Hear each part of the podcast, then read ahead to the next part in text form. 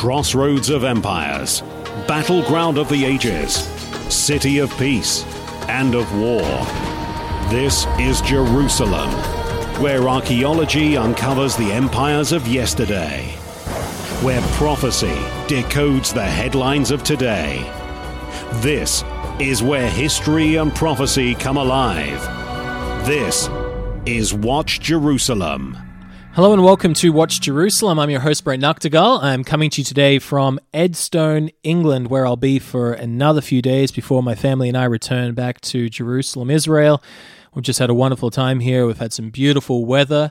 Uh, we even got some rain over the last couple of days in typical British fashion, which was nice since it had been so warm and sunny. Uh, but I do go. I am going to bring you some uh, archaeological news today. A couple of stories we're going to get to. Mr. Christopher Eames isn't with me today, so all of you that were holding out for him, I apologize, but you have two weeks of programming uh, to go back and listen to if you didn't catch those uh, interviews with, with Chris. I'm going to talk about this re- release of Discovery that was made this week or at least the, the discovery itself was made this was released this week in Haaretz newspaper about a wall that was found in Lachish, a biblical city in uh, the southern part of Judah, uh, a border area with the Philistines, the second or the second biggest city in ancient Judah. And this is uh, really remarkable because it was a discovery of a period of this city that has been in question for a number of years. And this is kind of affirming the biblical period of King Rehoboam. Rehoboam was the son of Solomon that resided over the, the United Monarchy until it split shortly after his rule. And so we're going to get to that into the second half of today's show. So please hang around for that. It's really it is a, an important discovery. Before we get to that, though, I want to talk about a less important discovery, but nevertheless uh, interesting. And this relates to something that we actually found back in 2007 and 8 when we were excavating in this area called Area G uh, of Dr. Eilat Mazar's excavations, which which is basically on or adjacent to the area G of Yigal Shiloh's excavations back in the 1980s, right there in the northern part of the city of David. And it relates to eggs. Eggs, eggshells, and whether eggs were consumed back then 2,600 years ago. This article, there were a number of articles, obviously, that, that uh, posted this um, in Israeli news sources. And this one I've got here is from Haaretz as well. It's entitled 2006 year old Jerusalem Discovery Leaves Archaeologists Shell Shocked. And the quip reads Until now, archaeologists had beliefs that chickens were domesticated for the sake of watching them fight, which the ancients found marvelously entertaining. And so, this article goes through the fact that we found back in um, 2007 and 8 eggshells. I think we actually found some in the field while we were excavating, and then the rest were found in wet sifting. And then they went to be analyzed, and Bar-Ilan, a professor here, uh, has done the analysis of those eggs, and we'll talk about that in a second. Professor Zohar Amar, uh, as we'll get to. But I'm just going to quote here from the beginning part uh, of this article says here now archaeologists analyzing garbage in Jerusalem from the late First Temple period have concluded that among other animal based proteins, the ancient Jerusalemites ate eggs. And so if you have made eggs part of your regular breakfast, you might be just like the ancient Jews there in Jerusalem around King, uh, King Zedekiah's time into Jeremiah's time. It continues The time was one ruled by the Babylonians, who, under the notorious King Nebuchadnezzar, had conquered the kingdom of Judah and neighboring lands. They rolled into Jerusalem itself in 597 BCE and controlled it through the vassal king Zedekiah. Zedekiah seems, as it, it, talks a little bit about him, and then it talks about these eggs, eggshells that were found in the city of David. Um, uh, back when we were excavating that, but it takes a while, I guess, to do the study. Now to the study itself that was made of them. The eggshell fragments dating from 2,600 years ago in Jerusalem had been found by Dr. Eilat Mazar of Hebrew University, excavating in the so called City of David. I don't know why they call it so called City of David. It's really interesting because um, the City of David actually is the ancient name of this area. If you look in the Bible, it's called the City of David. Uh, you can read Second Samuel chapter 5. Uh, I think it's about verse 6 or 7 there. It talks about how King David, once he conquered uh, the former Jebusite stronghold of Zion, he called it the city of David. The city of David, Ir David. And so it is not supposedly the city of David or the so called city of David. It is, in fact, the city of David. Of course, they don't want to call it that today. They would rather call it by an Arabic name. Nevertheless, that is the ancient name uh, of that area. The new study is based on, now I'm reading back from Haaretz, the new study is based on fresh analysis of the ancient remains by Professor Zohar Amar of, of Bar-Ilan University in, in the south. Uh, the fragments were found in the garbage of what had been the city's government compound during the First Temple period. And so that's right, you're excavating uh, in these refuse layers and then destruction layers of this period from, from uh, Jeremiah's time. Basically, you're on the side of the hill um, where a lot of the material remains were thrown off the top of the hill where people inhabited and threw their trash out the window or something like that, or even in the destruction. We have a bunch of fill, meters of dirt and pottery, and bones, fish bones, animal bones. We actually had a couple of dogs there as well. Um, and now we also had egg cells uh, egg shells, sorry, uh, in the in the trash. The sheer fact that the shell bits were found in trash and the quantity attests to that attests that they were discards from consumption. Amari explains. If people were raising chickens to be decorative, to love, or to kill each other, the eggshells would be in their version of chicken coops, not in the kitchens uh, kitchen trash. Enough enough large fragments were found among the hundreds of shell bits to reconstruct the ancient eggshells using an algorithm de- developed by Dr. Av- Avshalom uh, Karasik of the Israel uh, Antiquities Authority to reconstruct pottery. So basically, they, they looked at the dimensions of the remnants of these shells, large fragments of the shells, and they can basically uh, recreate the size of the shell and the shape of the shell from that. And what they un- uncovered was that the shell and the eggs about the same as the shell and the eggs that we eat today. so nothing nothing has changed in about 2,600 years in terms of egg shells uh, and the chicken egg. It averaged about 50 millimeters high and its maximum di- diameter was 40 millimeters, and the total volume of the eggshell was 61 cubic centimeters.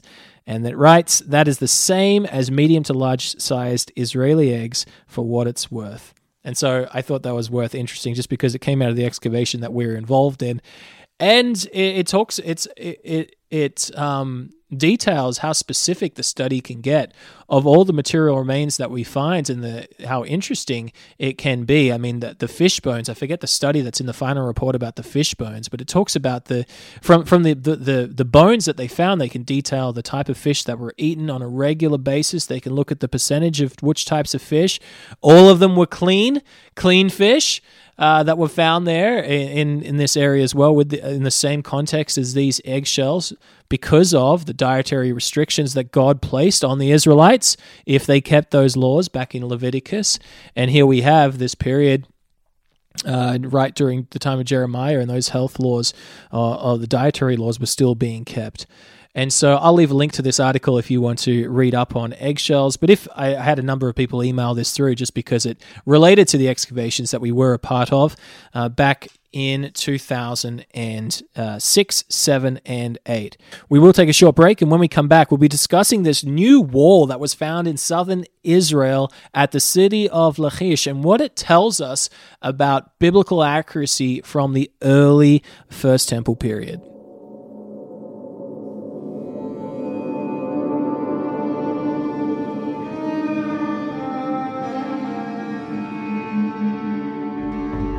This is Watch Jerusalem, where history and prophecy come alive. Thank you for listening.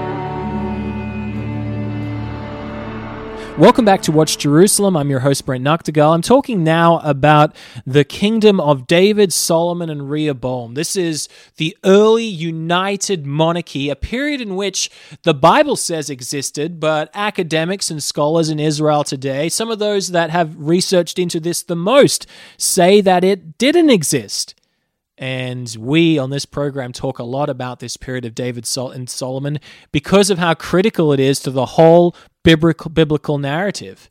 It is the promises made to David and through his son Solomon of this royal line of David uh, would go on to the Messiah. That's what the Bible says. And so um, the biblical accuracy is at threat here from certain archaeologists, biblical historicity as they would see it, trying to do away with the biblical truth from this period of King David and Solomon. Now, this discovery doesn't relate to Solomon, it relates to Rehoboam.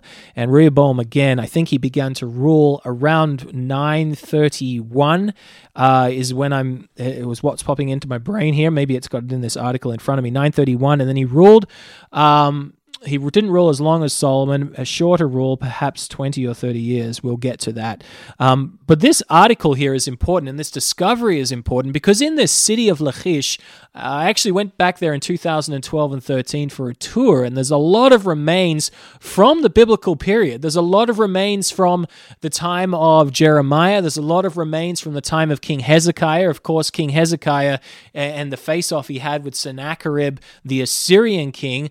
A lot of that took place. That main, uh, the main victory that Sennacherib let's say, had over Judah were, were uh, was at these outside cities, not Jerusalem. Lachish being the second largest city, as the Bible says, describes, and those his taking over of that that city is is memorialized in those reliefs, these wall sculptures, basically that were in his palace back in Nineveh, that have since been removed and are now in the British Museum in this nation uh, here today in England and so they can be seen. So this this all came and details this history at Lachish. But going back before then, there were a couple of layers from the biblical period, and let's say the biblical period sometime after King David, that didn't have strict dating and um, were and didn't have many walls attached to those the finds from the earlier periods.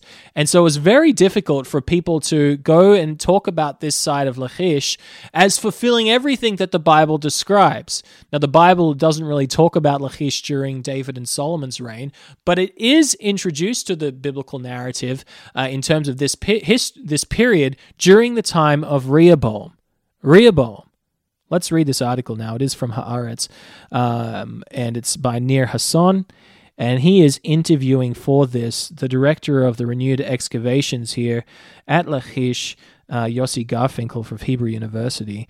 Um, someone, I think he is actually the director of the Archaeological Institute uh, at Hebrew University right now.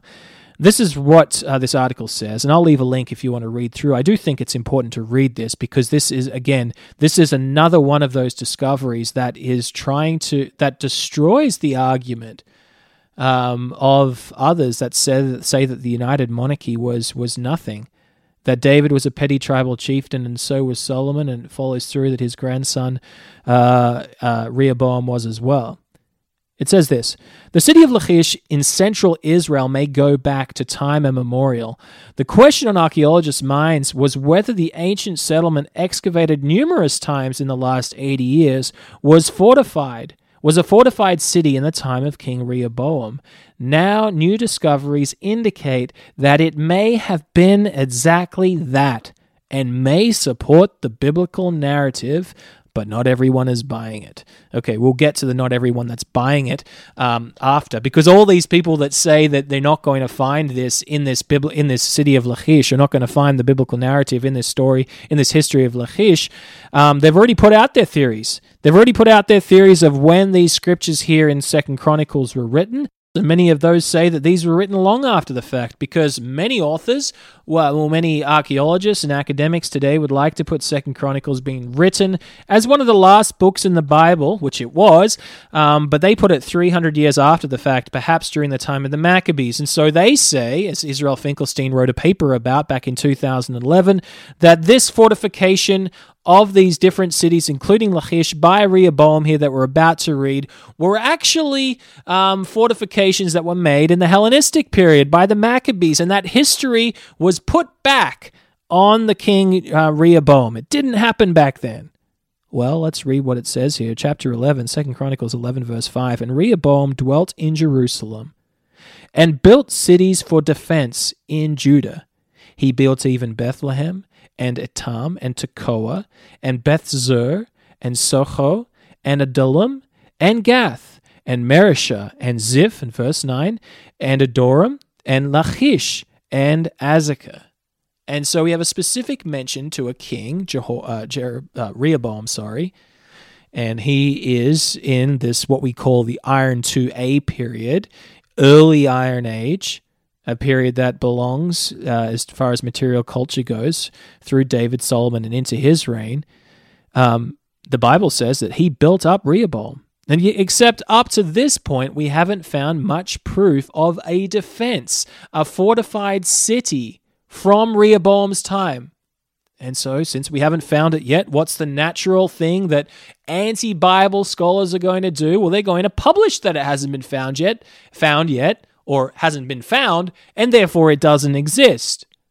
But for those that are patient, who go back there and excavate again, maybe excavate in a different site, in a different spot on the hill, on the tell, knowing that it's impossible to excavate an entire tell because of resources and time and all of that maybe they'll find something. And that's what Yossi Garfinkel did. Going back to this Haaretz piece here, the earliest known mention of Lachish is in the Amarna letters, a series of diplomatic exchanges on clay tablets from the 14th century BCE, the Bronze Age, according to archaeologists, or the Canaanite period going by the Bible. The letters were found accidentally by an Egyptian field worker in the 19th century and so on. Uh, then it talks about how it was um, destroyed in the 12th century BCE. And then it talks about how the next next thing that we have is the Bible talking about King Rehoboam building this up. In all the excavations of Lachish, it continues, there were no signs of a fortified city during Rehoboam's day until now. Until now. Speaking at Hebrew University of Jerusalem's Archaeology Conference two weeks ago, Professor Yossi Garfinkel, head of the university's Institute of Archaeology, described the discovery of a previously unknown wall. Based on carbon dating of olive pits found there, the wall dates exactly to Rehoboam's time. And he quotes Garfinkel we have discovered that Lachish was a fortified city and that it was established around the year 920 BCE, smack dab in the middle of the reign of Rehoboam. There it is. We found the wall and we have both the pottery from that early period. And if you don't believe that that pottery helps date us to this wall or date this wall to Rehoboam's reign, we also have carbon samples. The discovery heralds the return of a raging argument over the link between biblical texts and finds in the field. The key battle in Israel archaeological circles has narrowed in recent years to whether the united monarchy of Israel and Judah, ruled by David and Solomon from Jerusalem in the 10th century, really existed, and if so, what it was like. I love this. I love how they say that this argument over the link between biblical texts and finds has narrowed. Why is it narrowed? Well, we just keep on finding more and more and more evidence that so much of the biblical period during the time of the kings of Israel and Judah is proven in archaeology through what's discovered. The material culture that is found does match up with the biblical text. And so now we have to go back further and further. And the window of um, elements of that history that has not been fully proven becomes smaller and smaller until the point eventually, I believe, we're going to have to look at the period from David onward. And I already think you can make this case that archaeology does prove it. What has been found does support the biblical text. Sure, there has there is um, there is a lot um, that hasn't been found in terms of uh, David's period or what more could be found. There is certainly more to be found, but what has has been found certainly does prove um, a David that ruled over more than just a bunch of hillbillies on a hill in Jerusalem. A David that had a kingdom. A David that was able to project his power all the way to the border of his kingdom with the Philistines, as Khirbet Qeiyafa proves. And now we have in, Rio, in uh, Lachish, uh, further to the south, we have a another excavation that is another tell that is yielding finds to a period 50 years after David. Traditionalists claim biblical descriptions of a powerful kingdom in the Judean hills do exist. Critics, the minimalist school, point to at point at unbridgeable gaps between biblical texts and actual archaeological finds. The pivotal question is what the towns in the Shephelah Yehuda were really like 3000 years ago. So these this territory basically from Jerusalem towards the southwest, towards the coast before you get to the Philistine territories. Um, it's talking about um, this area that's a pivotal question. What was it like 3,000 years ago? This is believed. This is believed that the small kingdom ruled uh, ruled from Jerusalem would have expanded into this area first. Lachish is a two-day walk from Jerusalem. It was fortified in the late 10th century BCE that could attest that a united monarchy under David and Solomon was already growing when that century had begun.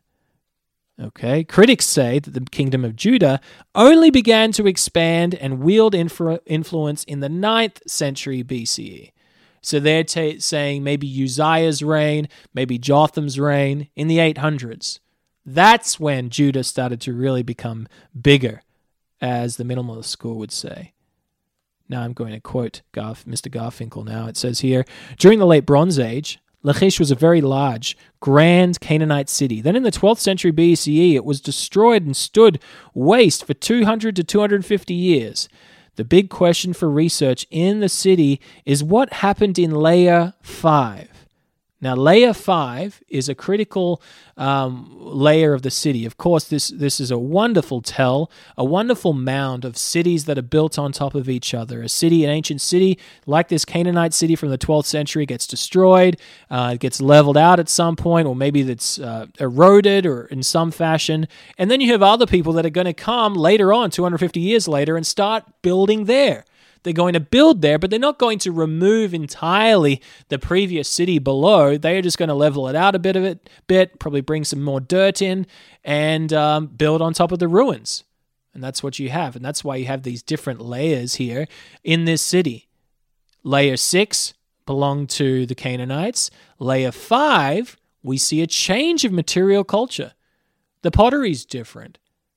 And up to this point, there weren't too many walls associated or, or fortifications associated with period five or layer five. Then when you get to layer four, that's probably during the 8th century. Um, this city that was destroyed, I think, probably by the Arameans. And then once you get to layer three, uh, that city was the one that was destroyed, if, if memory serves me correctly. Um, uh, by Sennacherib, uh, by uh, Sennacherib. Maybe I've got those two mixed up. Um, nevertheless, layer five is the one that that up to this point we assume was from the early Iron Age, Iron Two, early biblical period, early period of, of David, Solomon, Rehoboam.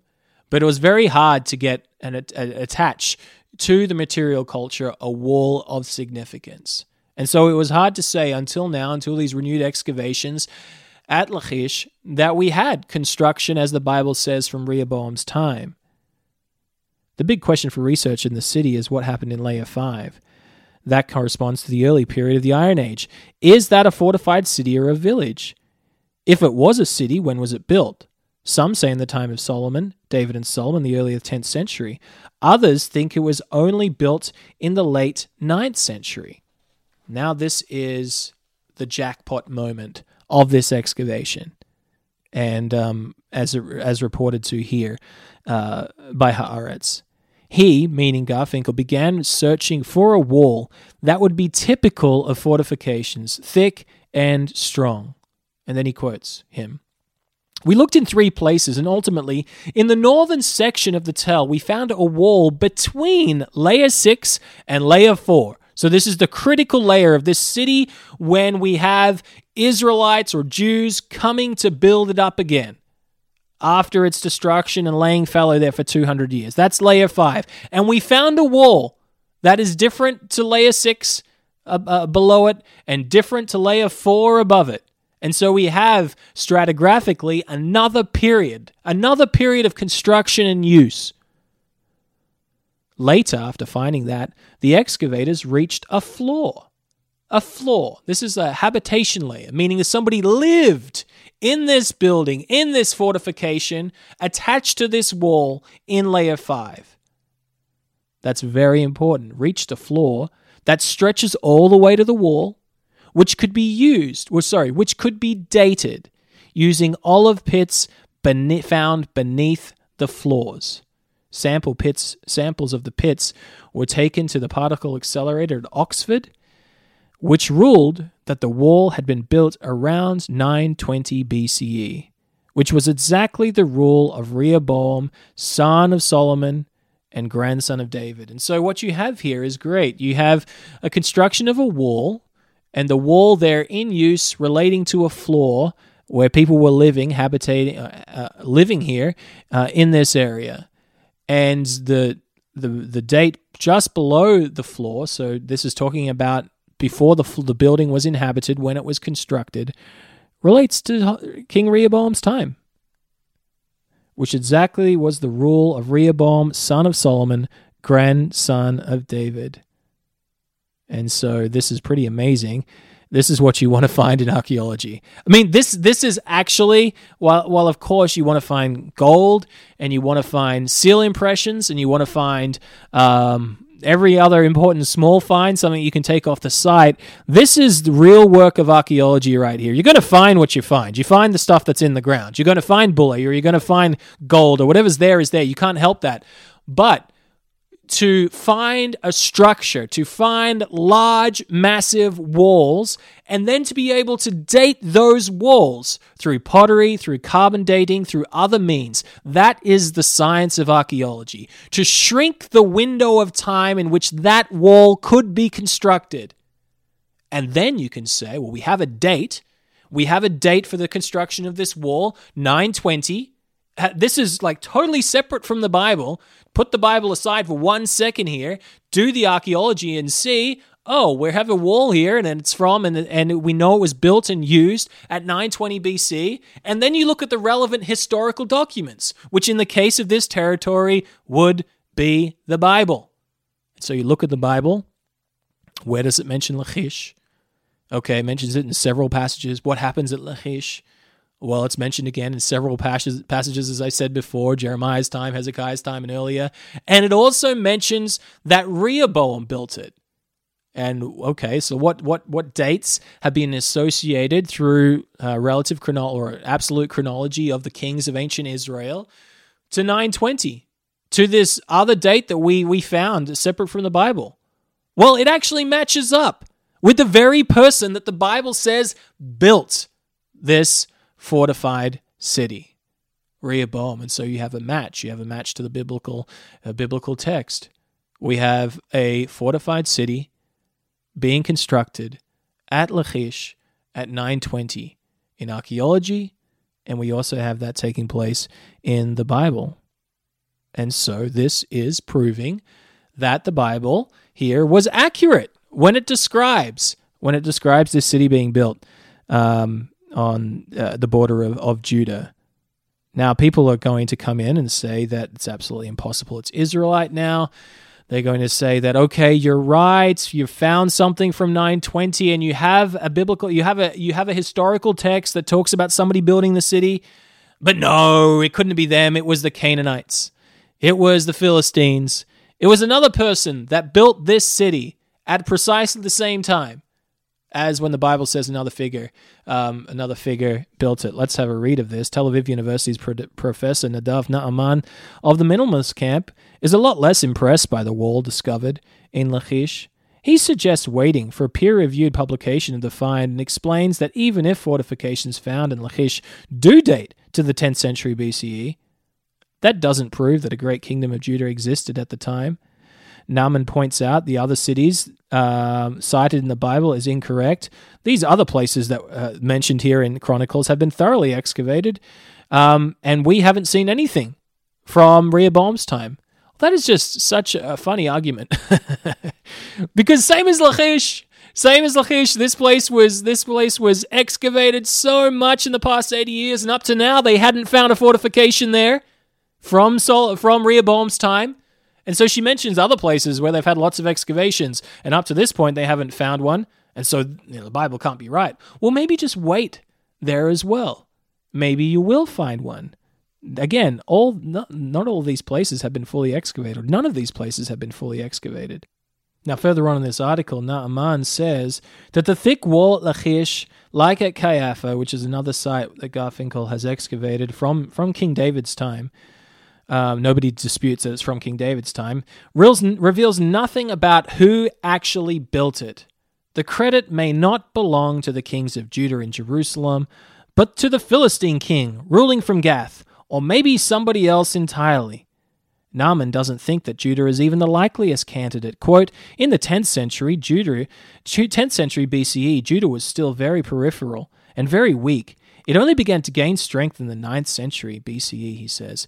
And so this is just the type of the, the condition um, that Israeli archaeology is in right now, where you have most, I would say, most like to try and hug the center and not offend the biblical maximalists or minimalists. Um, but the loudest voices right now are these type that would say, uh, in the 10th century BCE, Judah was very small and peripheral, very weak. It only began to gain strength in the 9th century BCE. Of course, you can say that. You can say that because you throw out every bit of evidence that they find that proves that Judah was centralized, had a centralized authority that was strong from the 10th century BCE, like this. It's easy to throw it out. Again, uh, surely, surely some of these people can see um, the very how illogical this argument is. That you have a historic source that says somebody built this place, and then you find what they built or a, a large structure dating to exactly that time, and to say that it's least likely that that historical source is accurate when there isn't any other historical source that mentions a group building this city at the same time? Sure, if you had some Philistine writings from 2,900 years ago that said, or Canaanite writings that said, we built Lachish in well the relative date of 920 BCE. Sure, get, then we then there should be a debate. But if you have a historical source that clearly shows you who built it, and then you have, you find that very, the very proof in that location. Surely one plus one should equal two. And so I think it does. And I think as time goes on and more of these discoveries are made, more of these places are excavated, and especially in this southern region of Judah, more is going to be discovered from King David's time. It has been. I mean, that's what's so wonderful about this. Really, sites from King David's time, conclusively proven from King David's time and Solomon's time, have only been really coming around in the past 20 or 30 years. Archaeology is a relatively new science. Uh, Bible denial, in terms of history, the history of the Bible, that goes back a whole lot earlier. And so they've drummed up their arguments, they've written their papers. And I was just going back and reading a lot um, just about the commentaries on um, biblical minimalist commentaries on Lachish before the program. And them talking about how it, this time of Rehoboam, how it's only mentioned during uh, in the book of Chronicles, and so it's a very late edition. And surely, you know, you know, the, the, Bible can't be accurate in its description there.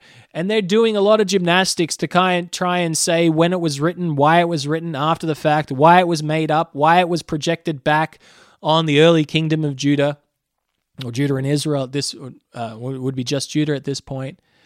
They come, they they twist themselves into, they contort themselves to make these arguments, and then they put it out there and they publish it and they write books, and then a discovery like this comes out. It comes out, and instead of saying, "Oh, well, I was wrong," then they double down they double down and they get further and further away from the truth as they hold on to their theories that they have received doctorates for, that they have received tenure for, that they have received scholarships for from all the other institutions that want to promulgate the work of these individuals that do away with the Bible. Well, thankfully, the facts are coming back out the facts through the science of archaeology are making it clear, making it very clear that the biblical the Bible is is an extremely accurate source document written close to the time of the events that it describes and written in a way that even in the minutest detail it is telling the truth. I really think you should write read this article. Again, I'll leave a link for it. It's entitled Did the Kingdom of David Exist? New Wall Found in Southern Israel uh, reignites debate, and we'll have a feature article about it up on Watch Jerusalem soon. And so I guess you could just wait for that. That's all we have time for today. I'll be back in Israel next week, uh, producing the show from Jerusalem. So I look forward to that. Thank you very much for taking time to listen to me. Uh, if you would like to send some feedback to our program, you can do that by sending your emails to letters at watchjerusalem.co.il. Thank you very much to all of you that are sending in feedback. A couple of good ideas came in of some content that we might cover soon. And so I've, I've actually forwarded those along uh, to Mr. Christopher Eames and see if he can get cracking on some of that material. Thanks again for listening, and we'll talk to you next week.